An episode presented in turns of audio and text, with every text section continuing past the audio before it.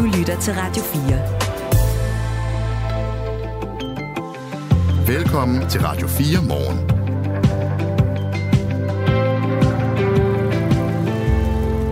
Kim Edberg Andersen er med i Radio 4 morgen, altså frafalden Nye Borgerlige, fordi Folketingsgruppen ikke eksisterer længere. Han er op for grabs for mange andre partier, det har han selv sagt. Helt over til Socialdemokratiet kan han som end se sig den tidligere øh, politiske ordfører i Nye Borgerlige. I dag er der også en kommentar til de 16 milliarder, som politikerne blev enige om at bruge i den første del af forsvarsforliget, som kom i går. Altså en stor pakke penge, men de aner simpelthen ikke, hvad de foretager sig. Lyder det fra en øh, kritisk tilgang, øh, kritisk kilde, som vi har med i Radio 4 morgen lidt senere. Det er også fredag, ja. så vi skal da også tale med øh, en mand, der står bag en pris, der hedder Årets Optimist. Ja, det ja. trænger vi til. Ikke? ikke? Jo. Der er også 90.000 NATO-soldater, der skal samles til en øvelse, apropos øh, sådan pessimisme. Ikke? Ja, jo. Det kommer vi også til at belyse med hjælp fra Peter Viggo Jacobsen fra Forsvarsakademiet. 54 minutters tætpakket nyhedsstrøm, og så putter vi en lille smule sukker på hist og pist, ja. bare for at have det rart. Præcis. Anne Philipsen og Kasper Harbo siger glædelig fredag og godmorgen. Klokken er 6 minutter over 8. Du lytter til Radio 4. Vi starter ikke øh, det mest optimistiske sted, fordi konflikterne står i kø i Mellemøsten. Krigen mellem Israel og Hamas har sat gang i en kædereaktion af uroligheder. Det betyder blandt andet også, at vi oplever i øjeblikket, at Houthierne skyder missiler afsted mod Je- fra Yemen mod blandt andet Mærsk-skibe. Iran har de seneste dage angrebet de tre nabolande Irak, Syrien og Pakistan. Og med alt det, man øh, hører om det, der foregår, så er det også nærliggende at spørge sig selv, om vi er på vej mod en større krig i Mellemøsten. Og det skal vi øh, prøve at komme nærmere et svar på sammen med dig nu, David Vestenskov. Godmorgen. Godmorgen. Chefkonsulent ved Forsvarsakademiet, hvor du arbejder med lige præcis sikkerhedspolitik i Mellemøsten. Lad os starte med Iran, der har angrebet sine nabolande med missiler. Hvorfor gør Iran det?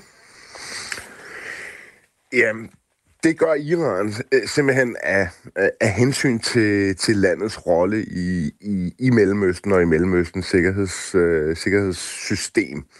Øhm, og som, som I sagde i jeres oplæg, jamen, så er det her selvfølgelig også øh, afledt af, at, at den her konflikt, øh, krig mellem Israel og, øh, og Hamas. Men, men som jeg ser det, jamen, så handler det for Iran øh, i høj grad om at udvise, at man, at man stadig har en, en central rolle øh, at spille i Mellemøsten, og måske endnu vigtigere for, for, for et land som Iran, og vise, at man, at man har styrken. Øh, fordi der er ingen tvivl om, at øh, på trods af, at, øh, at, at, at Iran øh, har, hvad kan man sige, øh, støtte øh, og sympati i retning af, af, af Hamas og Hezbollah, og, og også ligesom har trådet, de kan trække i, jamen så har de over de seneste måneder øh, godt kunne have gjort mere øh, for øh, bevægelser som Hezbollah og, øh, og, og Hamas. Og, og jeg tror, man havde en, en klar bekymring øh, i, i, i Teheran i forhold til at fremstå for svag. Øh, og derfor så, så lavede man så det, som, som jeg ser som, som tre koordinerede, men, men mindre angreb i regionen, for ligesom at vise, at øh, Iran har kapaciteterne, og er sådan set også villige til at bruge dem, øh, og også løbe den risiko at bruge dem øh, inden, inden på andre landes territorier.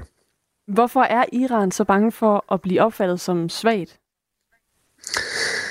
Jamen, det er selvfølgelig både i forhold til, øh, til relationen til, til, til USA, øh, men, men bekymringen, som jeg ser den, den er primært regionalt. Øh, men man er bekymret selvfølgelig for, øh, for opfattelsen i, i, i Israel, øh, øh, man, man er bekymret for, at den her konflikt øh, den, i, i, mellem Israel og Hamas, jamen, at, den kan, at, den, at den kan udvikle sig, at det kan lige pludselig eskalere, hvor man så har en iransk bekymring for, at, øh, at, at Israel vil simpelthen gå længere, hvis de opfatter Iran som, øh, som svagt. Men, øh, men jeg tror også, at en af de store bekymringer i, øh, i Teheran, jamen, det er også en masse øh, forskellige ikke-statslige grupper, det kan også være terrororganisationer, oprørsbevægelser, bevægelser, som, som der jo også er, er rundt omkring i, øh, i Mellemøsten. Blandt andet det angreb, vi så for nogle uger siden inde, inde i, i Teheran, som, som, som ISKP tog, tog ansvaret for tidligere angreb fra oprørsbevægelser ned i,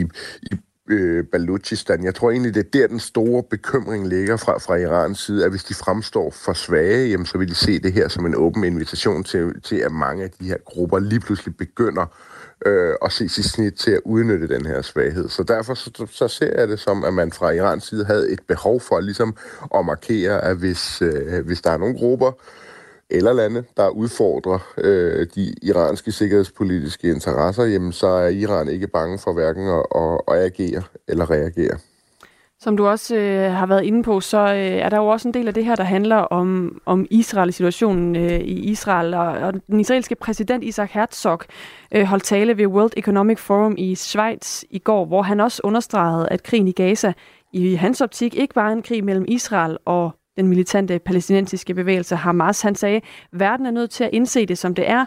Ondskabens imperium udspringer fra, Is- fra Iran, sagde han altså i øh, den her tale. Hvis Iran prøver at underminere Israel, hvorfor er øh, Iran så ikke gået mere direkte ind i krigen mellem Israel og Hamas?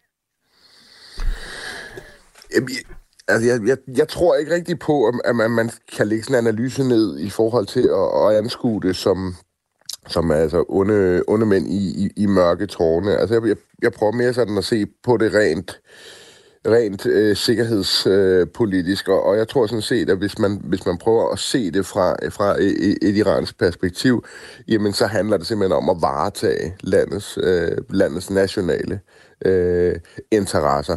Øh, og det er også derfor, at i forholdet til krigen mellem Israel og Hamas, jamen der handler det for Iran om at håndtere det her på bedst mulig måde for, øh, for Iran. Øh, og jeg tror ikke, at iranerne er øh, eller at det iranske styre har en, en interesse i en eskaleret konflikt øh, inde, inde i, i Mellemøsten. Øh, set fra, fra Irans side, jamen, så handler det her først og fremmest om at bevare så stor en, øh, en, en diplomatisk og politisk magt i det regionale sikkerhedssystem som overhovedet muligt, så man ligesom kan blive ved med at øve øh, indflydelse over for en masse af de her forskellige grupperinger, som eksempelvis Hezbollah, øh, og, og, andre, øh, og andre grupper. Øh, men Iran ønsker ikke en, en, en stor krig i Mellemøsten, øh, og derfor så, så, så tror jeg heller ikke, at det er der, øh, at det er der konflikten øh, er, er, er på vej hen. I hvert fald ikke en krig mellem stater. Iran støtter jo så også hutierne i Yemen, der har skudt missiler afsted mod handelsskibe i det Røde Hav. Blandt andet, andet er et øh, containerskib fra Mærsk blevet ramt af et missil. Og det har jo også fået den danske regering til at sige, at vi kommer til at sende en fregat til havet for at hjælpe med at beskytte de her øh, skibe. Hutiernes begrundelse for at skyde mod skibene, det er, at de vil stoppe Israels angreb i Gaza, og de siger, at øh, alle skibe fra lande, der samarbejder med Israel, er legitime mål. Og på den måde understreger det jo også bare, at der er rigtig mange øh, interesser lige nu, og rigtig mange, der der blander sig i, i den her øh, konflikt. Øhm, du er lidt inde på det her, David Vestenskov, altså chefkonsulent ved Forsvarsakademiet, øhm, at, at du ikke mener, at, at Iran har en interesse i at få skabt en stor krig i Mellemøsten, men, men er der nogle ting, der kan ende med at skubbe det derhen, eller hvor tæt er vi på en større krig? Altså, jeg tror ikke umiddelbart, at vi er, at vi er tæt på. Vi, vi, altså det, som jeg vil betegne som en større krig, det vil så være en krig mellem, øh, øh, mellem stater. Men, men der er jo ingen tvivl om, at det er selvfølgelig en, en farlig balancegang, som, som ikke kun Iran er ude i, men, men, også, men også de andre, øh, de andre lande i, øh, i, i Mellemøsten. Fordi det, det er jo hvad kan man sige, det, det er jo netop det, den her type angreb, øh, og, og hvis de lige pludselig bliver lidt større, end, end, end man havde regnet med nogle af de her angreb på skibene, eller nogle af de her øh, præcisionsangreb, som man prøver at rette ind øh, i, mod, mod, mod forskellige øh, oprørs- og, og, terrorsbe- og terrorbevægelser. Hvis de lige pludselig bliver lidt voldsommere, end man havde regnet med, jamen, så, så vil modsvarende også være, være tilsvarende voldsomme. Det kan vi også se, at, at stille og roligt, jamen, så har amerikanerne også begyndt at, at bombe ind, ind, ind, ind i Yemen, øh, og, og man har også begyndt at, at, at gøre det, og give modsvar ind i, i både Syrien og, og Irak også. Så, så derfor jamen, så er der selvfølgelig en, tri, der, der, en stige, som der kan eskalere det her. Øh, men jeg tror alligevel, vi, vi, er et stykke, øh, vi er et stykke fra det. Øh, og igen, så hvis man ser på den iranske kommunikation, der også har været i forbindelse med de her øh, tre angreb, øh, så er det bestemt ikke øh, en kommunikation, der tyder på, at de har lyst til at tale øh, en, en, en åben krig op med hverken Irak, øh, Pakistan øh, eller Syrien. Øh, for mig at se, der handler det i høj grad også om den her øh, positionering af sig selv, både udad til i regionen, men nok i virkeligheden også indad til, altså simpelthen at vise, øh, vise styrke i forhold til den iranske befolkning og i forhold til det, det, det iranske system. Tak for din uh, vurdering, David Vestenskov. Selv tak. Der er altså chefkonsulent ved Forsvarsakademiet. Hvis nu man uh, gerne vil høre mere om de her konflikter i Mellemøsten og risikoen for en større krig, så kan jeg anbefale, at man lytter til vores udlandsprogram Verden kalder, hvor øh, der blandt andet øh, bliver taget det her op. Man kan finde det som podcast. Klokken er kvart over otte. Det her er Radio 4 morgen. Husk, at du kan sende os en sms 1424. De sidste dages mest omtalte politiker i Danmark, Pernille Vermund, hun er altså god på Instagram. Hun deler en masse ting, både fra det politiske, hun foretager sig, og fra sit privatliv. Masser af billeder med, øhm, jeg ved ikke om de er blevet gift, hende og Claus Breton Meyer. I hvert fald kæresten har han ja. været. Ja, der, det, det tror jeg, hvis man kigger på hans, øh, nu er jeg lige inde, Nå. hans Instagram. Okay, ja. Så det er de. Nå, okay. Jamen, tillykke. 24. juni 23. Det var også bare for at dykke ned i bunken. Hun deler også billeder af et julepynt og alt sådan noget. Og får masser af likes også, og det, det er jo fint. Altså, det, det fungerer ret godt. Det, der er sjovt at jagtage, det er, hvilke politikere, der liker hendes ting. Fordi hvis man kigger sådan tilbage, jeg sidder og scrollet igennem mange af de ting, hun har delt det sidste år, så i sommerens løb, der var det meget Inger Støjberg, der var inde og like. Mm. Hun synes, det var dejligt. Øhm, også da Pernille Vermund blev valgt igen, kan man sige, som formand, det fik også et like fra Inger Støjberg. Ja. Så rykker vi øh, nærmere den søde juletid, og hun begynder også at dele billeder af pynt. Og så er Søren Pape på banen. Nå, det kan han godt lide. Det kan han skisme Mm, godt er det lide. jule, Det får nogle likes fra ham. julenisse. Så sker noget interessant i slutningen af november. Der deler Pernille Vermund et øh, øh, klip fra, jeg tror, det er debatten på DR2, hvor hun øh, taler om, systemet er til for danskerne, ikke omvendt, og øh, skattetrykket er for højt. Der får hun, i, så vidt jeg kan se, første gang i år et like fra Alex Vanopslag. Okay. Ja. Så rykker vi nærmere julen, og der er sådan et Driving Home for Christmas billede, hun deler lige kort før juleaften. Like fra Alex Vanopslag. Nå. Vi får en ny konge her øh, for en uges tid siden. Like fra Alex Vanopslag. okay. Du kan godt se, hvor det bærer hen af. ikke? Ja, det kan jeg godt. Til sidst så kunne han lide hende så godt, at hun blev optaget i partiet. Ja. Og der blev delt et billede i går. Nu skal jeg lige se, om det også har fået et like fra Alex Vanopslag. Altså et billede af hende og Alex, der står... Ja, min sanden, det har han Mm. også liket, og de står skulder ved skulder op ad en, op ad en radiator faktisk. Ja. Det ser lidt ubekvemt ud. Og ser meget glade ud. 4.385 likes for Pernille Vermund der. Vandopslag er jo enormt god på sociale medier, og det er hun også. Så det skal da nok blive et øh, smukt parløb. Det er da værd at notere sig, hvis man skulle sidde derude og være politisk kommentator, at man godt lige kan have et blik for det. Så kan det være sådan lidt spokkuleagtigt. Ja, lige præcis. Hvem liker hvad? Hvem, hvor bærer det hen? Mm. Når vi nu var ved det, jeg gik øh, ind i, op i morges for at se, hvem er egentlig de bedste nogensinde på Instagram. Er det en meget kendt historie, fordi så gider jeg ikke sige det. De bedste, det kommer an på, hvad det betyder. Jamen altså, hvem har fået flest likes? Hvilke opslag har fået flest likes i Er hele det, verden? er det det der æg? Ja, ægget havde faktisk førstepladsen øh, meget af tiden. Jeg tog billedet med ud her. Ja. Det var fordi Kylie Jenner, en eller anden reality-personlighed, mm. øh, eller hvad hun nu er, hvad, hvad er Ja, hun? det er meget præcist beskrevet, tror jeg. Hun havde rekorden, så var der nogen, der sagde, hun er simpelthen for ligegyldig. Så nu slår vi hende med hendes eget våben, nemlig ligegyldighed, og lægger et billede op med et, af et æg.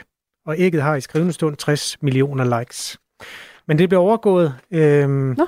af det her. Nå ja, det er rigtigt. Messi.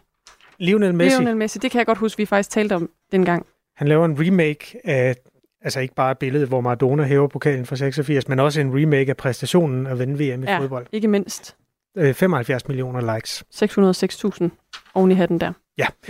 Så der er lidt at arbejde ved, hvis man er god på sociale medier. Radio 4. Ikke så forudsigeligt. Godmorgen, Kim Edberg. Jeg skal lige se, om jeg er der med der. Er du god på sociale medier egentlig?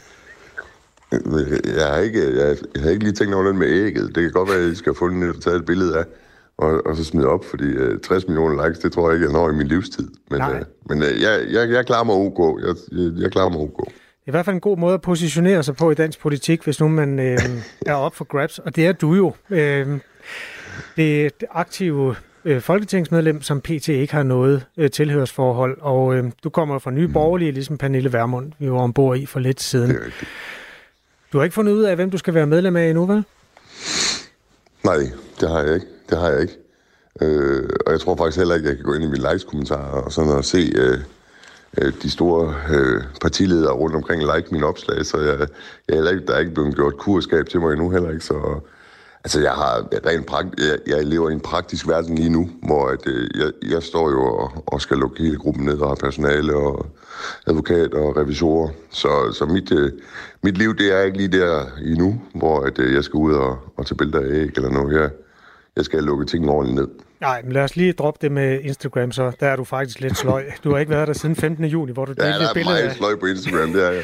et billede af øh, lufthavnen Ja, på Bornholm. Så øh, du skal nok finde noget andet at slå med. Kim Edberg Andersen er altså løsgænger i Folketinget, og et af resultaterne er, at øh, Folketingsgruppen i Nye Borgerlige nedlagde sig selv i sidste uge. Er du stadig fast i kødet på, at du skal have et andet parti? Ja, det er jeg. Okay. Altså, de her skifter, man foretager, de har jo kastet forskellige reaktioner af sig. Især da Pernille Vermund meldte ud, at hun er LA og nu. Vi kan lige tage et par kommentarer. Hans Harald Urkvits fra øh, Haderslev, hvor han er lokalformand, siger, Jamen altså, det, det var jo lidt, øh, lidt forunderligt, øh, lidt ærgerligt. Altså, da hun sagde, at det var Liberal Alliance, hun meldte sig ind i, der var jeg egentlig okay tilfreds, øh, når det nu skulle være. Det, jeg er ærgerlig over, det er, at Nye Borgerlige lukker øh, i den form, som vi har været. Så jeg synes, vi har vores berettigelse. Det var et ståsted for mange mennesker, der ikke havde andre steder at gå hen politisk. Jamen altså, det, det var jo lidt Ja, en øh, anden reaktion står Birgitte Højrig Sørensen for. Hun er fra Jørgen. Nu bruger jeg udtryk, der er ret latrinært. Jeg synes, at vælgerne de er blevet taget røven på. Man tager røven på folk, når man skifter parti, synes øh, Birgitte her. Hvilke tanker har du selv gjort dig om det faktum? Jamen, jeg har ikke gjort de store tanker i, altså... Øh, virkeligheden, virkeligheden er jo, at øh, analysen, som Pernille Vermund fremlægger, med at, øh, at vi risikerer som, som både som gruppe og som partier komme til at stå i vejen for sagen, den er, den er fuldstændig spot on. Øh, og, og, og hårde beslutninger, det, de, de, de skal jo også træffes. Øh, det, er jo, det, det er jo virkeligheden. Så, så øh, jeg, jeg, jeg tror ikke, man tager røven på nogen som helst ved at, at sige, at øh, den sag, som vi alle sammen har kæmpet for, den risikerer vi altså at stå i vejen for, og, og så skal man finde en anden løsning. Så, øh, men derfor er hårde løsninger, og øh, selvfølgelig får, får man... Øh, øh, der er mange folk, der har brugt rigtig meget tid og har mange følelser i det her. Øh, så jeg tror, det er meget naturligt, at folk de bliver, bliver oprørte, men jeg synes ikke, man, øh, jeg synes ikke, man tager røven nogen ved at, at gøre, øh, gøre det, som analysen den, øh, absolut øh, rammer rigtigt. Det kommer måske an på, hvor langt til venstre man skifter. I øh, et tidligere interview, der har du sagt, at øh, du er åben fra alt fra Liberal Alliance til Socialdemokratiet. Det citat øh, gav lidt genlyd. Vi kan lige, inden du får lov at kommentere det, øh, høre et klip med Joachim B. Olsen. Han er politisk kommentator ved BT og har også siddet i Folketinget i otte år for Liberal Alliance. Han sagde sådan her. Kim Edbergs øh, udmelding, der han kunne være medlem fra i stort set øh, det hele på der enhedslisten, den, øh, Ja, øh, den, den synes jeg var lidt uklog også for ham selv, fordi at øh, det, det er jo ikke sådan, at hvilken som de partier, han så skulle eventuelt skulle ind i, ide- identificerer sig jo ikke som nogen, hvor det er ligegyldigt, om du er medlem af Socialdemokratiet, eller du er medlem af Radikale Venstre, eller om du er medlem af det, dem kunne han nok heller ikke. Ej, men han holdt alle døre åbne i hvert fald. Det kan vi vist godt blive enige Ja, om. det var meget, meget bred palet af partier, han kunne se sig selv i. Ja. Ja. Og de partier ser ikke sig selv som værende en del af en lige så bred politisk palette. Ja, det var en samtale, som jeg også var del af i går, tydeligvis, øh, med Joachim B. Olsen. Han siger, at det er Ja. godt nok en bred palet. Og på, altså, helt seriøst, kan du blive socialdemokrat? Nej, det kan jeg ikke, men og, og det var heller ikke, det var faktisk ikke, altså, hvis jeg havde haft en, øh, den der frisk politikerhjerne på, i stedet for at have travlt med at, og ligesom at, at, at rydde op efter festen herovre, så havde jeg jo også sagt noget andet. Men det var faktisk, øh, altså, det er altså også det, der kaldes en journalistisk sådan lidt hård vinkling, fordi vi snakkede egentlig om, hvordan man som menneske var, og så, hvad kan man se sig i. Og jeg har jo, altså, jeg har jo stillet op for Nye Borgerlige for at kæmpe for, at øh, nedslidte øh, mennesker i, i min branche midt i livet, de også får en mulighed og, det, og så sagde jeg egentlig bare, at det, det kan jo også rumme for Socialdemokraterne. Og hør nu her, havde jeg været en, øh, en frisk politiker, så havde jeg selvfølgelig ikke sagt det. Jamen, så skal du da melde dig ind i Enhedslisten. Lige efter. Enhedslisten vil gøre endnu mere for nedslidte mennesker, end Socialdemokraterne vil. Jamen, det er rigtigt. Jamen, det er rigtigt. Og, og man, kan jo også, man kan også bare drive det her ud til at være noget helt, helt, øh, helt, hvor præmissen bliver taget helt ud af kontekst. Virkeligheden er, hvis I alle sammen, alle jer journalister, og jeg ved, I kan læse, læser linjen lige bagefter, så siger vi, at jeg er en blå dreng. Jeg siger faktisk også, at jeg ikke kan rummes i, øh, at der er masser af ting, øh, hvor de ikke kan rumme mig. Så, så jeg, jeg er næsten sikker på, at det er fordi, at, at I, I mødte en politiker, der rent faktisk havde, havde mere travlt med at have fokus på andres øh, fremtid end sin egen lige der. Det er i hvert fald fedt med en politiker, der er noget bramfri, og som tør åbne nogle tanker. Det er ikke nogen kritik af dig, når vi tager det her op. Det er i virkeligheden interessant. Men kan du så ikke fortælle lidt om... Jeg lever fint med. Ja, øh, men kan, kan du så fortælle lidt om, øh, hvor meget socialdemokrat der er i dig? jamen, jamen, der er jo... Jamen, hvad skal, jeg, skal, jeg skal nok tage et eksempel. Øh, jeg øh, fremlagde et forslag øh, som Nye i Folketinget for, at mænd ikke, de kunne ikke få adgang til krisecentre. Øhm, og jeg er jo et lille parti og havde rigtig mange ordførerskaber. Det forslag, det blev, det blev til lov, at det, det nu er sådan. Men det er det blevet, fordi at jeg havde nogle rigtig gode kollegaer i SF og i Radikale Venstre, som kom til mig nu, øh, to øh, kvinder og sagde, Kim, skal vi, ikke, øh, skal vi ikke hjælpe dig med at få det her til at være en beretning, så vi kan lægge noget tryk på regeringen osv.? Så, så virkeligheden er jo, at, at at jeg tror ikke, der er det eneste politiker i det eneste parti, der herinde kan sige, at jeg, jeg sidder nede i salen hele tiden, og er kun enig med mig selv. Mm. Og hvis man gør det, så skal man... så, så, så det er jo der, hvor jeg siger, jamen vi har jo ting, hvor vi er, er meget brede på tværs. Men virkeligheden er jo, at, at hvis man skal være et politisk parti, så er det jo ligesom, hvor er hele pakken, man kan se sig selv i. Øh, og, og i den anden side, så skal partiet jo også kunne se dig hos dem. Øh, ja. Så, så det, det, det er jo nok mere det, når man vælger ligesom arbejdsplads på den måde herinde, ikke? Men hvorfor sagde du det så? Altså sagde du det, fordi du seriøst kunne forestille dig at blive socialdemokrat? Bare ja eller nej? Nej, jeg sagde, jeg sagde det, nej, nej, nej. Jeg sagde det, fordi jeg stod i, i tankevirksomhed, hvor jeg egentlig, mine tanker var et andet sted. Og så, så, så svarede jeg egentlig ind til, hvor, jamen, som menneske, hvad indeholder man? Jamen, det kan, der er nuancer af det i alle partier. Øh, så det sagde jeg, hør nu, jeg, som politiker, lige snart jeg så øh, overskriften, så tænkte jeg, ja, selvfølgelig. Jeg vidste jo godt, at, øh, at, øh, hvad det var, jeg havde sagt, og tænkte, det skulle jeg have sagt øh, klogere. Nej, men det er da fedt. Det er da fint, vi kan tale om de her ting, men det er jo også fordi, Kim Edberg, der er jo ret stor forskel på den økonomiske politik øh, mellem Socialdemokratiet og, og Liberal Alliance. Altså realistisk set, som jeg også siger, jeg tror, jeg havde et interview to minutter efter det der, hvor jeg blev spurgt sådan direkte ind til, jamen, hvilke partier, og der, der siger jeg jo, som, som jeg kan se det, der er tre, der er mulige for mig, øh, muligvis fire, Øh, og, og det er jo, øh, de tre første, det er jo øh, DD, øh, Liberal Alliance og, og, og Venstre. Øh, så det er de tre partier, der rummer mest det, jeg som menneske står for. Øh, og det passer jo ret godt ind ret meget af i forhold til, til Nye Borgerlige. Men det er jo ikke en til en, øh, det som Nye Borgerlige står for, uanset. Kim Edberg Andersen, øh, er du egentlig rykket kontor? Der er jo sådan noget praktik i, hvor man holder til henne. Har, har du noget af det? Nej, Øhm, der, er jo ingen, der, er ingen, øh, der er ingen konflikt. Øh, min tidligere partner, hun er flyttet op til nabomanden, så, øh, så, så mit, der, er jo ingen, øh, der er ingen konflikt hernede. Og, og så er virkeligheden også, at, at, at, at som parti har man mange kontorer, øh, så der bliver rigtig mange tom. Øh, jeg skal desværre til at sende mine medarbejdere hjem. De første øh, mister deres kontor i næste uge, og de, mm. de sidste mister det om 14 dage. Så... Øh, så der er masser af plads til mig til at sidde herover, når jeg kommer til at, at, at tænke mine tanker videre. Men okay. lige, nu, lige nu skal jeg på Strandhugst og se, om jeg kan komme med med nogle medarbejdere i de andre partier her, her på en fredag eftermiddag. Det var i virkeligheden også bare, fordi der er sådan en skammekrog over i nærheden af ridebanen, hvor Franziska Rosenkilde og øhm, Lars Bøge Mathisen og sådan nogen holder til. Det kunne ja, være sjovt. Der sidder jo. Der sidder jeg. Nå, der sidder du forvejen. Ja, perfekt. Ja, vi sidder Rosenkilde. Rosenkilde sidder over mig. Lars, han er kommet, jeg tror, han er kommet skammekrogen over. Det er over, det er over nogen på øh, Danmarksdemokraterne og Radikale, tror jeg, skammekrogen er for os. Okay. Det er sådan lidt, hvor, hvor vi, vi, bliver, vi bliver sat i skammekrogen modsat af der, hvor vi sidder i forvejen. Okay, nå, det er godt, der er et system for det også. Kim Edberg Andersen, øh, tak fordi du øh, havde mod på at øh, tale om det her, og den, den dag du så vælger mellem de tre blå partier, så, så giver du lige lyd, ikke? Ja, det lover jeg. Så, ellers er jeg helt sikker på, at I har mit nummer. Ja, det kan du tro, vi har. Kim Edberg Andersen er altså løsgænger i Folketinget. Held og ja. lykke med det. Jo, god arbejdsløst. Tak. Et minut i halv ni er klokken.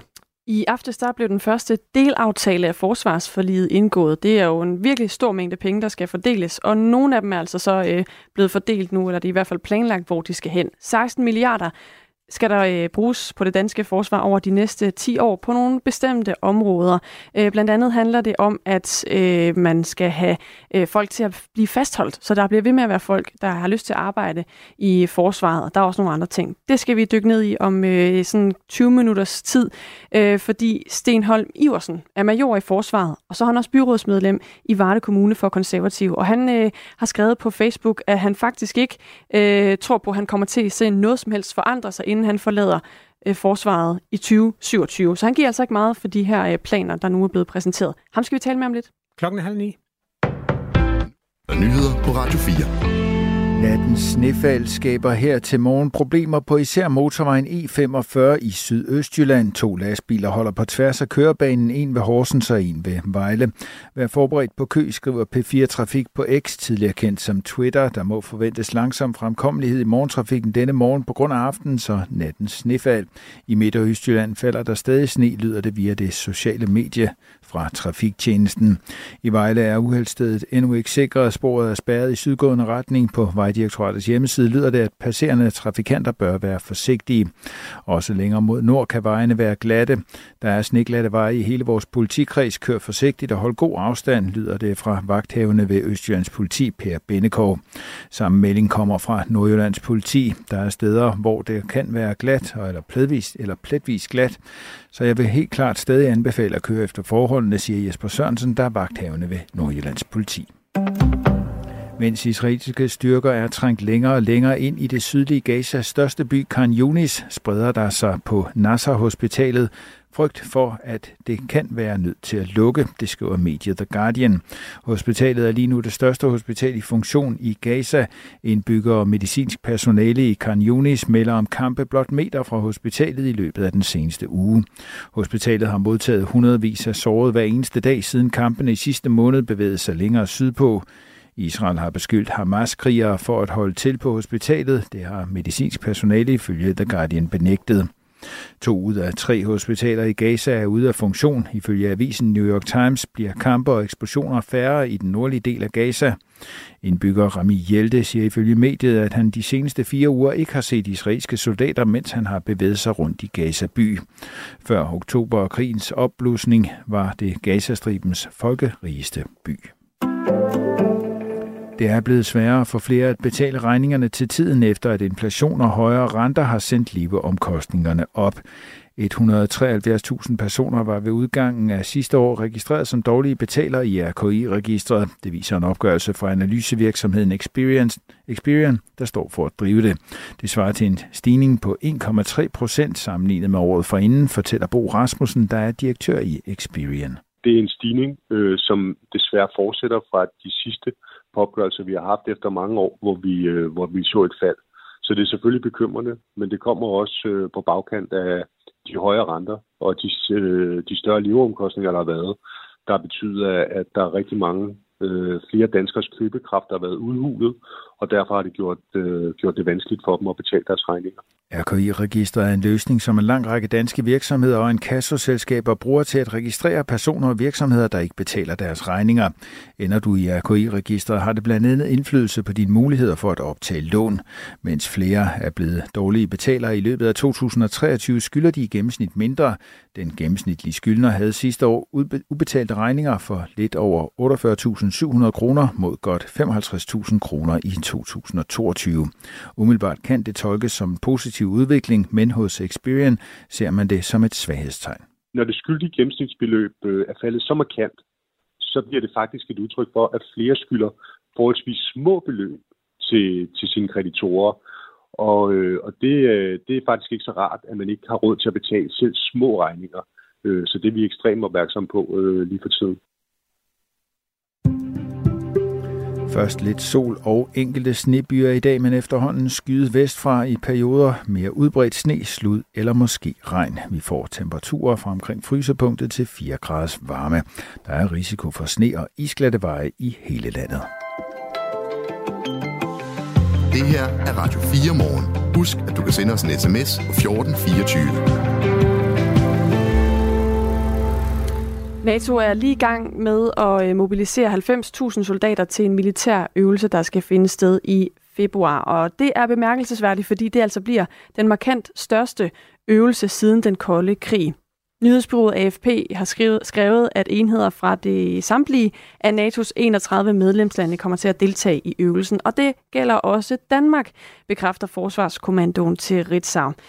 Den øvelse, der efter planen skal starte i februar og så vare indtil slutningen af maj. Godmorgen, Peter Viggo Jacobsen. Godmorgen. Lektor ved Forsvarsakademiet. Hvad er formålet med en så markant mobilisering af soldater til sådan en militærøvelse i NATO-regi? Jamen det er at demonstrere, at NATO-landene i en krise-krigssituation er i stand til at sende soldater til Baltikum og Polen. Man har altså en, en, en idé om, at her kunne Rusland finde på at lave et angreb, og så vil man demonstrere, at man er i stand til at forstærke de styrker, der allerede står derovre lokalt med ekstra soldater, materiel, fly og skibe. Så derfor handler det altså om, at man nu skal øh, sende alle de her soldater og skibe og fly over i det område og støtte de soldater, der står der i forvejen. Og hvad ligger der i sådan en øh, militær øvelse, altså for, for de af os, der ikke lige er helt øh, skarpe på, hvad det indebærer? Hvor meget er det noget, man øh, lader som om, og hvor meget er der også en reel øh, sådan effekt af det? Jamen altså, det det hele handler om, det er jo at demonstrere over for russerne, at NATO er i stand til at forsvare sig selv i tilfælde af et angreb. Og det, der var problemet øh, i årene efter 2014 i forbindelse med annekteringen af Krim og også krigen, der startede i det østlige Ukraine i 14, det var jo, at NATO ikke rigtig havde længere troet, at Rusland var en militær trussel, så man var faktisk ikke i stand til at forsvare øh, sine grænser. Og det man så gjorde i første omgang, det var, at man sendte en lille øh, lille styrke over til, til Baltikum og Polen. Øh, en styrke på omkring 4-5.000 mand, hvor Danmark også bidrog og stillede dem op ved grænsen og sagde, at I skal ikke angribe os. Problemet var bare, at hvis øh, Rusland øh, valgte at angribe alligevel, ja, så kunne den her styrke ikke klare sig, fordi de ville stå og skulle bøvle med 50.000 mand, og så ville de selvfølgelig øh, tabe. Og NATO var ikke i stand til hurtigt at få flere styrker og fly frem til de soldater, der stod ved, ved grænsen. Og det er så det, man har lavet om på nu, og det, man er begyndt øh, så vil demonstrere med den her øvelse, det er altså at vise, at de soldater, der står over i Baltikum og Polen, de vil ikke være alene, hvis russerne skulle finde på at angribe. Og det hele handler altså om at afskrække russerne for overhovedet at foretage et angreb. Og grunden til, at det er relevant, det er jo fordi, at årsagen til, at vi fik krigen i Ukraine, det var, at russerne troede, at de kunne vinde på en uge og, og, og blive færdige, inden at man nåede at reagere. Det viste sig jo så at være en total fejl, øh, fejlkalkulation. Men formålet med den her og andre øvelser er altså at demonstrere over for russerne, at de skal ikke bilde sig selv ind, at de vil kunne vinde hurtigt eller tage et stykke NATO-land, uden at NATO kan nå at reagere. Så hele formålet er altså at forhindre krig, og der øh, har man så en øvelse, hvor man sender skibe, fly og soldater over i det her område. Og det kommer også til at berøre Danmark, for vi, der kommer til at være landsætninger af personel og materiel i Esbjerg Havn og Aarhus Havn, og øh, der er sandsynligvis også deltaget den danske her over i Baltikum, og flåden er nok også involveret. Men det er ikke helt klart, fordi at øh, Danmark ikke helt har meldt ud i detaljer nu, hvordan vi deltager. Jeg er i hvert fald ikke bekendt med det.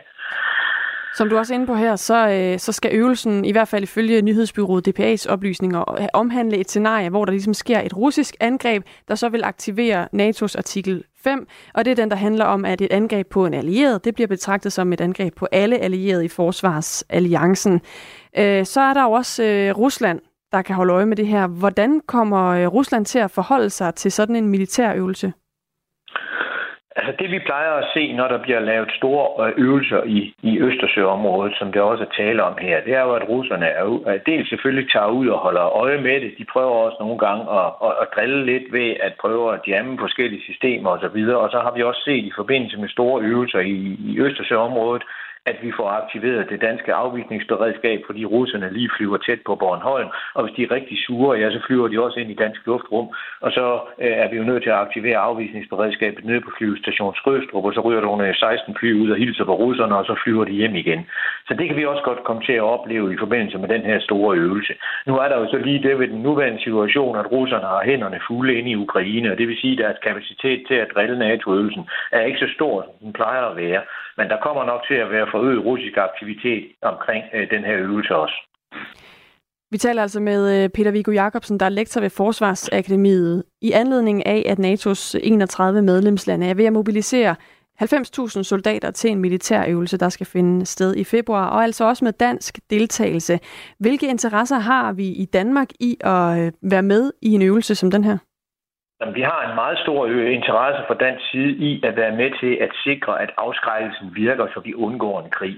Hele pointen med de her øvelser er jo at vise russerne, at hvis de skulle overveje at angribe, så vil de blive mødt med en styrke, der gør, at man ikke vil lykkes med de militære mål, man har med et angreb. Og så kan man jo lige så godt lade være.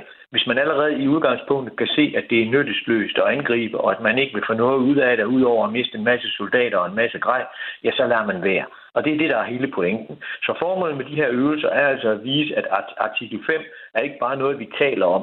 Det er faktisk også noget, vi er i stand til at gøre i virkeligheden. Og når man så demonstrerer det med øvelser, at man er i stand til at flytte et så stort antal soldater og koordinere fly, skibe og, og, og, og materiel på jorden med, med, med, med, med, her, med herstyrker, ja, så kan russerne se, at det kan vi faktisk godt finde ud af, så øh, de skal nok lade være med at angribe os. Og det er jo noget, som vi har gjort kontinuerligt siden NATO blev op blev oprettet i 49, og så med en, en afbrudt periode, hvor vi ikke troede, at russerne var en militær trussel. Men siden at vi begyndte at blive bekymret for det igen i 14, så har vi set, at NATO igen er begyndt at lave stadig større øvelser af den her karakter. Og vi har jo også tidligere set, at amerikanske og britiske soldater har, har været det hedder, ankommet til havnene i Esbjerg og Aarhus, og at hjemmeværnet så har været travlt beskæftiget med at, at, øh, at, at det modtage de her soldater og sørge for, at de kommer videre. Så at hjemmeværnet får også en ret stor rolle i den her øvelse, der kommer. Her til sidst, øh, det er jo ikke, så vidt jeg i hvert fald har kunne finde, meldt ud, hvor militærøvelsen skal foregå. Hvor vil det give mening at placere sådan en øvelse her?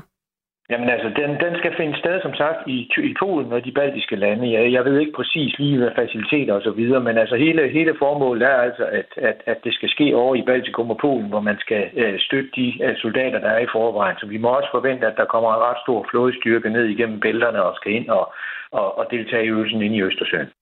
Tak for det, Peter Viggo Jacobsen. Selv tak. Lektor ved Forsvarsakademiet. Klokken er 19 minutter i 9. Jens Unmark, hjertelig velkommen til Portrætalbum. Tusind tak. I Portrætalbum bruger Anders Bøtter musikken til at vise nye sider af sine gæster. Der er så store fagbilleder The Clash, hvor de har sådan nogle selvlysende skjorter på. Jeg har aldrig hørt en tone med dem der, men, men jeg tænker bare, det der band, hvis de bare er halvt så gode, som de ser ud, det ligner en bande, ikke? Altså, ja. en, en terrorband. Lyt til Portrætalbum i Radio 4's app, eller der, hvor du lytter til podcast. Radio 4. De bliver på en eller anden måde de, de store brødre, jeg aldrig rigtig havde i mit liv som teenager. Ikke så forudsigeligt.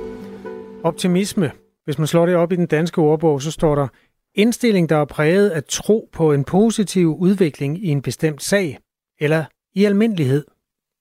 Optimisme er der jo altid brug for, særligt i år, mener Henrik Mathiasen, der er forfatter og foredragsholder om manden bag en prisuddeling, der finder sted i morgen aften i Dokken i København, nemlig prisen til øh, Årets Optimist. Godmorgen. Godmorgen. Altså Optimistprisen. Hvorfor er der ekstra brug for optimisme lige nu? Altså, jeg synes, øh, eller det er jo selvfølgelig en, øh, et awardshow, vi har kørt igennem syv år nu, så, så jeg synes altid, der har været brug for optimisme. Men lige præcis nu, hvis da vi kigger ud på øh, verdensbilledet, så, så ser det ikke så godt ud. Altså, vi har en hel del øh, unge mennesker, hvis man ser på statistikkerne, så har de det faktisk værre end nogensinde. Der, der er brug for mange psykologer rundt omkring. Der er nogle trusselsbilleder med noget krig og det ene og det andet. Så, så vi har faktisk behov for, at vi øh, prøver at gå positivt til værks her, optimistisk til værks, og øh, få, få tænkt anderledes og få handlet anderledes, så vi kan få vores mentale helbred til at trække i en bedre retning.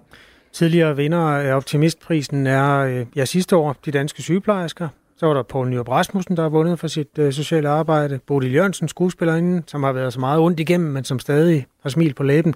Ole Henriksen, ja. der, har, der har smil ja. på læben ever, altid, og som også er med i komiteen nu. Øh, Søs Elin, som har kæmpet hårdt med helbredet, men også øh, optimist. Kasper Smeichel, der gerne vil være landsholdsmålmand øh, mange år endnu. Det er også optimistisk. Øh, men det er sådan en meget individuel optimisme, der bliver blandet med samfundsoptimisme. Øh, hvilken optimisttype kan du bedst lide?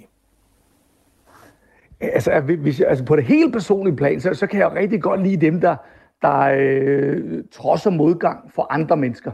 Altså, altså, altså dem, der har så stort et hjerte, så vi, vi hjælper andre folk med at trods noget modgang. Og det kan være Rikke Nielsen fra Lykke League, eller Sisse Fisker fra øh, Smilfonden. Altså, øh, der er et eller andet specielt over det. Men jeg er også vild med de her individuelle priser, fordi, fordi de kan godt inspirere os andre, der oplever noget lignende modgang, måske ikke en til en, hvis ah, jeg, okay, hvis ham der eller hende der kunne klare den modgang, så kan jeg også. Det betyder faktisk ret meget for os, det viser alle videnskaber også. Hvis der er nogen, der viser vejen, så er det faktisk nemmere at komme derhen. Øh, fordi så tror vi på, at det kan lade sig gøre, når andre har gjort det. Så de er også vigtige. Henrik Mathiasen er forfatter og foredragsholder om manden bag prisuddelingen Årets Optimister. Det er en prisuddeling, der finder sted i morgen aften i det eventsted, der hedder Dokken, som ligger i Nordhavn i København. Øhm, Henrik Mathiasen, hvis vi nu ser bort fra alt, man skal jo selvfølgelig hylde dem, der har vundet gennem tiden, men hvis man så går længere tilbage, kan du huske nogle optimister, der har gjort indtryk i dit liv? Altså, altså der, er jo, der er jo nogle historisk, nogen der er før min tid, nogen der har, har trodset nogle krige, hvor jeg ikke selv har oplevet.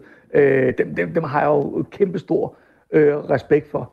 Øh, og så er der jo andre bare, altså, altså jeg har også trænet i at så holde øje med det her, så min kone er jo helt vildt optimistisk og øh, har trodset så meget modgang i hendes liv. Okay. Øh, hvad der, øh, så, så, så, så der kan jeg også godt finde noget. Ikke? Så der er simpelthen så mange mennesker, øh, når man først kigger efter det. Og det er jo det, jeg arbejder meget med, det der med, at vi prøver at træne vores hjerne til at se efter løsningerne, se efter det positive, øh, se hvordan vi kan komme et bedre sted henad. For det er så nemt at grave os selv ned i et hul. Øh, så der er optimistiske mennesker alle vejen, og det er dem, jeg så gerne vil hylde ved det her show her, så vi bliver mere opmærksom på det. Er du selv sådan et menneske, der har en tendens til at blive lidt æselagtig? Altså fra Peter Plus æslet der, som tungsindig, og, eller hvad? Øh, øh, øh, ej, øh, øh, det er overhovedet. Jeg er meget øh, optimistisk anlagt. Dermed ikke sagt, at jeg er glad altid. Der er nogen, der spørger mig, hvad Henrik, er du altid glad? Så jeg har seks børn, hvad tror du selv? Altså, selvfølgelig er jeg ikke det, Nej. men jeg er næsten altid glad. Øh, og det, det, det, er jo, det, er jo, det er jo noget, som vi kan beslutte os for at være, men hvis der sker noget i vores liv, altså hvis der er modgang, hvis der er sygdom i familien, hvad vi også har prøvet, så bliver jeg selvfølgelig ked af det. Det er jo klart. Øh, det er jo en legitim følelse. mod natur var en meget smart dame, så vi har nogle legitime følelser i kroppen. Det er okay at være sur, vred, skuffet, ked af det. Øh, vi skal bare ikke være det for længe af gangen. Det gælder om at komme ret tid videre, øh, i stedet for at vi bliver hængende i superdagen, hvad der desværre sker for nogen. Hvad er teknikken, Så, øh, til, øh, altså, teknikken til at lægge en bekymring væk, altså i stedet for at lade den dominere og farve hele ens øh, synsfelt? Ja, altså, altså, altså, teknikken der er simpelthen med og så øh, øh, se på den anden side. Jeg havde min datter, der kom hjem, øh, hun havde været til diktat, og jeg spurgte, hvordan gik det? Jamen, om jeg havde to fejl. Jeg tog fejl, så må du have haft mange rigtige. Jamen, øh, jeg havde 18 rigtige. Har du 18 rigtige? Hold da fest, kan du stave til de andre to nu? Ja, det kunne hun godt. Men så har du 20 rigtige. Altså det, det der med, hvis det, vi ligesom træner os til at sige, okay, her har vi en situation, jamen øh, enten så kan vi gøre noget ved den, skal vi gøre det. Hvis der vi ikke kan gøre noget ved den, så skal vi konstatere, at det er sådan, det er, og så se på, hvor vil vi så godt hen af herfra. Så det er simpelthen med, at vi flytter fokus væk fra det, der er, der kan gøre os tungsindige. Øhm, Henrik Mathiasen her står altså bag hjemmesiden Optimisten.dk. Det er hans firma, og han står også bag den her pris, som bliver delt ud i morgen og har været det hvert år siden 2017. Og der sidder også vaskeægte optimister i komiteen, der udpeger vinderne. Blandt dem er den mest optimistiske, nemlig øh, Ole Henriksen, som er kendt for lige præcis det. Hvad kendetegner årets vinder? Kan du løfte en lille bitte fli af sløret? Altså, øh, personligt synes jeg, at vi har det, det flotteste program indtil nu. Og, så, og, og, og, og det, der, det, der synes jeg virkelig kendetegner, det er, det er så bred en vifte. Altså, hvordan vi har nogen, der kæmper for de unge, og vi har også en alderspræsident, vil jeg godt afsløre, der kommer ind, øh, der kommer på scenen den her gang, uden at sige for meget. Og der er nogen, der har trodset helt vild modgang. Og vi har nogen, der prøver at, at, at kæmpe på optimisme på helt global plan, hvor faktisk prøver og så øh, har en øh, kan jeg gøre noget ved alle de her klimaændringer noget. Så, så vi har et virkelig bredt spektrum. Øh, så, øh, så meget kan jeg, kan jeg sige, så vil jeg helst ikke afsløre for meget. Nej, men så har vi jo heldigvis spørgsmål. internettet, hvor man kan holde øje. Øh, årets optimister, yes. eller man kan dukke op måske. Ved du hvad, øh, du må have en god fredag og en god og dejlig optimistisk weekend, Henrik Mathiasen. Sådan en skud af det, det kunne vi egentlig godt bruge, kunne jeg mærke der. Jo, tak skal du have, og i lige måde. Mange tak. tak. Klokken er 12 minutter i 9. Du lytter til Radio 4 morgen. I aftes der blev første delaftale af forsvarsforliget indgået. Det er jo øh, en kæmpe, kæmpemæssig pose penge, der skal fordeles, og nogle af de penge er altså så blevet fordelt nu. 16 milliarder rundt regnet øh, fordelt til det danske forsvar over de næste 10 år. Da man i sin tid øh, blev enige i, med øh, regeringen, og, eller de blev enige med en række partier om øh, at lave det her forsvarsforlig, der var øh, Sten Holm Iversen, som er major i forsvaret og byrådsmedlem i Varde Kommune for konservative, ikke begejstret. Han skrev dengang, jeg må erkende, at jeg formodentlig ikke når at se noget forandre sig, inden jeg forlader forsvaret efter 42 års tjeneste i 2027. Godmorgen, Sten Holm Iversen. Godmorgen. Nu har de så øh, præsenteret øh, en delaftale i aftes. Er du øh, mere positiv nu, end du var der tilbage i juni, da den første aftale blev præsenteret? Lad mig at sige, at jeg synes, at det er positivt, at der nu endelig landes den første delaftale. Den har vi ventet på i meget lang tid. Men, men jeg er sådan set ikke, jeg har ikke ændret standpunkt. Jeg tror ikke, jeg når at se ret meget forandres. Øh, jeg glæder mig over, at der nu endelig bliver sat penge af til at gøre noget af vores faciliteter. Det er jo ikke en ny tilstand. Arbejdstilsynets påbud er jo ikke nye. Men øh, nu kommer der jo til synligheden penge ud af, det her, men jeg er stadigvæk afventende, øh, afventende lidt skeptisk. Øh, og så håber jeg jo selvfølgelig på det bedste. Hvorfor er du egentlig så skeptisk? Øh, der bliver sat penge af, siger du, øh, også her til militære kapaciteter. Øh, der er også sat penge af til, at man skal kunne fastholde og rekruttere nye, der skal arbejde i forsvaret. Det lyder som to meget konkrete steder, hvor der jo så bliver sat ind på nogle af de udfordringer, der også har været råbt op om. Jamen, og det, og det kan jeg jo kun glæde mig over, men, men, men hernede på, på det niveau, hvor jeg befinder mig, øh, der må jeg bare sige, der er meget, meget langt fra de pæne, flotte ord i forligskredsen ved et til fysiske forandringer i øh, vores soldaters liv. Altså øh, større rådighed over materiel, øh, hurtigere reparation af i, øh, køretøjer, der går i stykker, eller en højere inddækning af, af det materiel, som de skal arbejde med hver evig eneste dag. Øh, så så, så altså, jeg, jeg glæder mig til at se det her manifestere sig på det fysiske plan. Øh, og belært af erfaring, der må jeg bare konstatere, at, at det, det, det kommer til at tage tid. Det kommer til at tage meget lang tid. Og jeg er da selvfølgelig glad for, at man nu er endelig har lavet en aftale, men jeg, jeg undrer mig over den, øh, den tålmodighed, man har. Øh, det tror jeg også, der er mange af mine kollegaer, der gør. Hvor er den her sense of urgency? Altså, det er to år siden, at Rusland angreb Ukraine, og nu står vi så med den første delaftale, og lært erfaring ved vi, det kommer til at tage meget lang tid, før vi ser forsvarets kampkraft forøges. Du øh, er inde på det her med, at du savner fokus på noget mere materielt. Altså halvdelen af de her 16 milliarder rundt regnet kommer til at blive brugt på militære kapaciteter. Øh, konkret er det så noget, der er blevet nævnt som øh, kortrækkende luftværn til herrens brigade, som man bedre kan beskytte sig mod lufttrusler. Øh, langrækkende dro- droner til overvågning i Arktis og Nordatlanten. Det lyder da som noget, der i sidste ende ender i soldaternes hænder, som noget, man kan bruge til at forsvare sig med.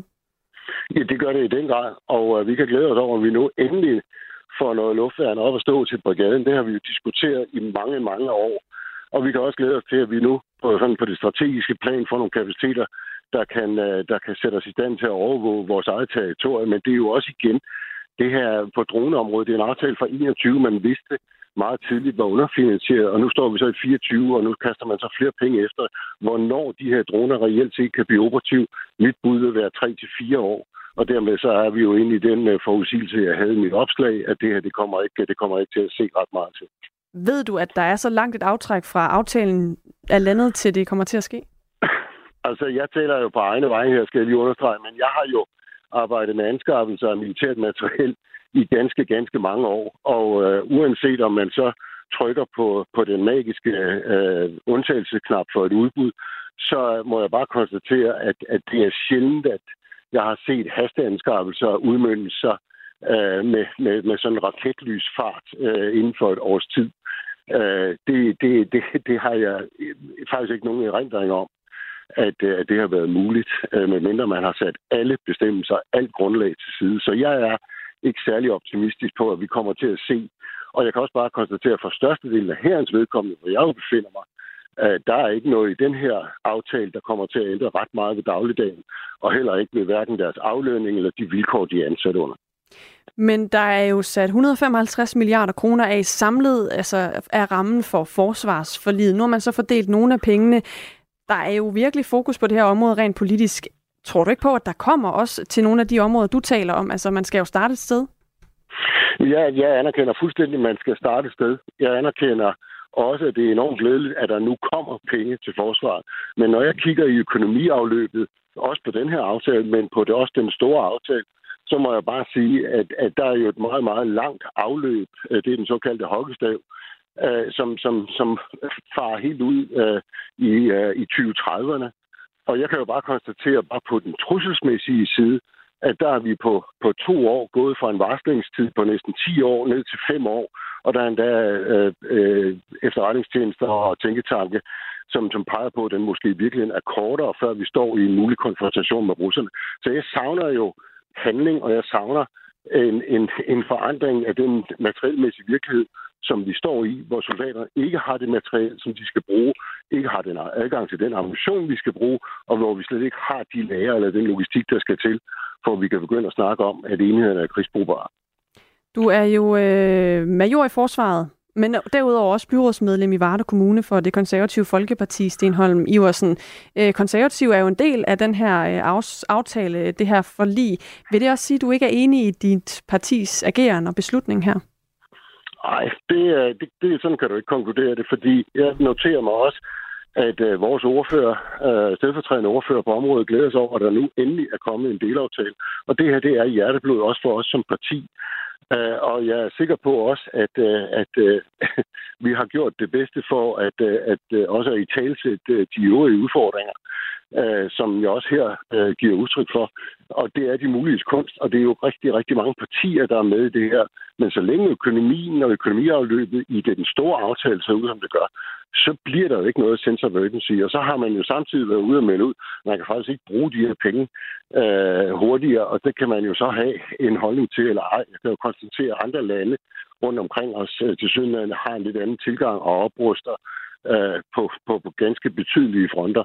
Øh, så som person, som borger, som, som menneske, der savner jeg at se, at vores politikere orienterer sig i forhold til den trussel og den utryghed, som, vi, øh, som øh, i den verden, vi lever i. Tak fordi du var med her, Sten Holm Iversen. Selv tak. Med til at kommentere på den her delaftale af forsvarsforliget, som altså land landet i aftes 16 milliarder, der sat af ud af de her mange milliarder, der i alt skal bruges over de næste 10 år. Du lytter til Radio 4 morgen. Vi har tre et halvt minut endnu. Anne, jeg ved ikke, om du har noget på lager, men ellers kan vi da lige rydde op i mærkedagene. Det synes jeg, vi skal gøre. Janis Joplin har fødselsdag. Nå. Har du nogensinde tænkt over, at hun er ældre end Dolly Parton? Nej. Ja, hun bliver også kun 27 jo. Dolly Parton bliver 78. Og så er det kæmpe babyen fra Ohios fødselsdag. Det er i virkeligheden en dybt tragisk og meget besværlig historie, men ikke desto mindre kan man jo altid lige øh, et runde den, når mm. det nu er den her mærkedag. Hvor gammel var øh, din datter, da hun blev født? Ja, Der var hun 0. Nå, okay, ja, fedt, mm. perfekt. Nej, hvor stor? Hvor lang? Øh, 51 cm. Okay, det er meget Tror gennemsnitligt. Jeg. Lidt stort. Det er lidt i tvivl, faktisk. Ja, jamen, det er også lige meget. Mm. Hvor, kan du huske, hvad hun vejede? Også meget gennemsnitligt. 3500 eller andet. Okay, fint. Det er fordi kæmpe babyen fra Ohio vejede næsten 11 kilo. Ej. Så det var en dum dag for Anna Bates. Uh-huh. Det var en dreng, og det er en trist historie, fordi han, hans fødselsdag blev også hans dødsdag. Nå. Han levede kun 10 timer. Han målte 76 cm. Altså... Det er sådan næsten dobbelt, over dobbelt jo faktisk. Ah, det er det ikke. Jo, det er det jo faktisk. Altså, det er deroppe af. Ja, Stil to af de der babyer oven på hinanden, så har du et voksent menneske stort ja. set. Også i vægt. Ah, knap nok. Nå, øh, det var også bare lige for at runde af. Det her, det var den 19. januar. Der er nogle mennesker, der skal ud og sætte lys i lavkagen. Primært selvfølgelig Dolly Parton, som mm. bliver 78. Det er altid godt. Har du noget liggende? Vi øh, kan snakke om... noget fra bunden af... Ja, det har vi. Det har jeg lidt. Øhm, der kommer en ny fiktionsserie om dronningen, Margrethe. Fiktion? Fiktion. Ja. Af Guds nåde er arbejdstitlen. Altså ligesom en ankerserie, der kører i øjeblikket? Ja, det er lidt det samme. Det er TV2, der er i gang med den. Eller det tænker jeg, det kunne blive noget lignende. Jeg tror, det er meget på tegnebrættet stadig, eller det ved jeg, fordi det er en arbejdstitel. Der er heller ikke nogen øh, roller fordelt endnu. Men jeg har sådan spekuleret lidt over, hvem der skal spille hvem. Ja, hvilke... Det, altså det er jo inklusiv Henrik også. Det er kongehuset jo, så det er jo både øh, kong Frederik og prins Henrik. Prins Joachim osv. Jeg tænker sådan, om, om sådan en Jens Jørgen Spottak kunne gøre det som øh, prins Henrik. Det kunne han måske godt. Kunne du se det for dig? Ja, også fordi han er jo teaterskuespiller så meget. Han har den der, sådan, de store armbevægelser, som ja. prins Gemalen også havde. Ja, præcis. Hvad med dronningen? Hvad med hovedpersonen? Ja. Ej, den, den gemmer vi. Jeg, jeg fik lige et input med mm. prinsen. Hvad synes for en af dem? Øh, altså, ham, der ikke er prins mere. Altså kongen nu? Ja, kongen. Den nuværende øh, Frederik konge. den 10. Ja. Tidligere kendt som kronprins. Ja, Det synes jeg skal være Christian Friis Bak. Okay. Han har det der milde øh, blik og det brune hår.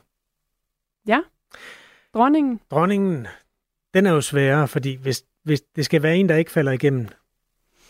Nå, og det er der mange, der ville gøre, eller hvad? Ja, det er der helt afgjort mange, der vil gøre. Der, skulle- Jørgensen? Kunne det være noget? altså, jeg, jeg tror, man tager lidt en chance med okay. Bodil Jørgensen. Jeg er mere over i sådan den helt klassiske diva. Øh, Gita Nørby? Malene Schwartz. Malene Schwartz? Ja, altså Gita Nørby, lad os tage den bagefter. Malene Schwartz vil have noget af det rigtige. Mm. Der er ikke offentliggjort noget om castet endnu. Nej, ja, det tror jeg simpelthen ikke, de ved det. Gita Nørby, kunne hun? Måske. Altså hun, hun er jo hele vejen rundt om den menneskelige figur i, i Ingeborg. I Matador Ja, det må man sige. Men det er jo også et par år siden. Ja, det er det selvfølgelig. Nej, men det, det finder vi nok ud af en dag. Hvornår kommer den? Det ved jeg ikke. Det tror jeg ikke, de ved. Jeg ved, der kommer det blå hjørne om fem minutter. Du har lyttet til en podcast fra Radio 4. Find flere episoder i vores app, eller der, hvor du lytter til podcast. Radio 4. Ikke så forudsigeligt.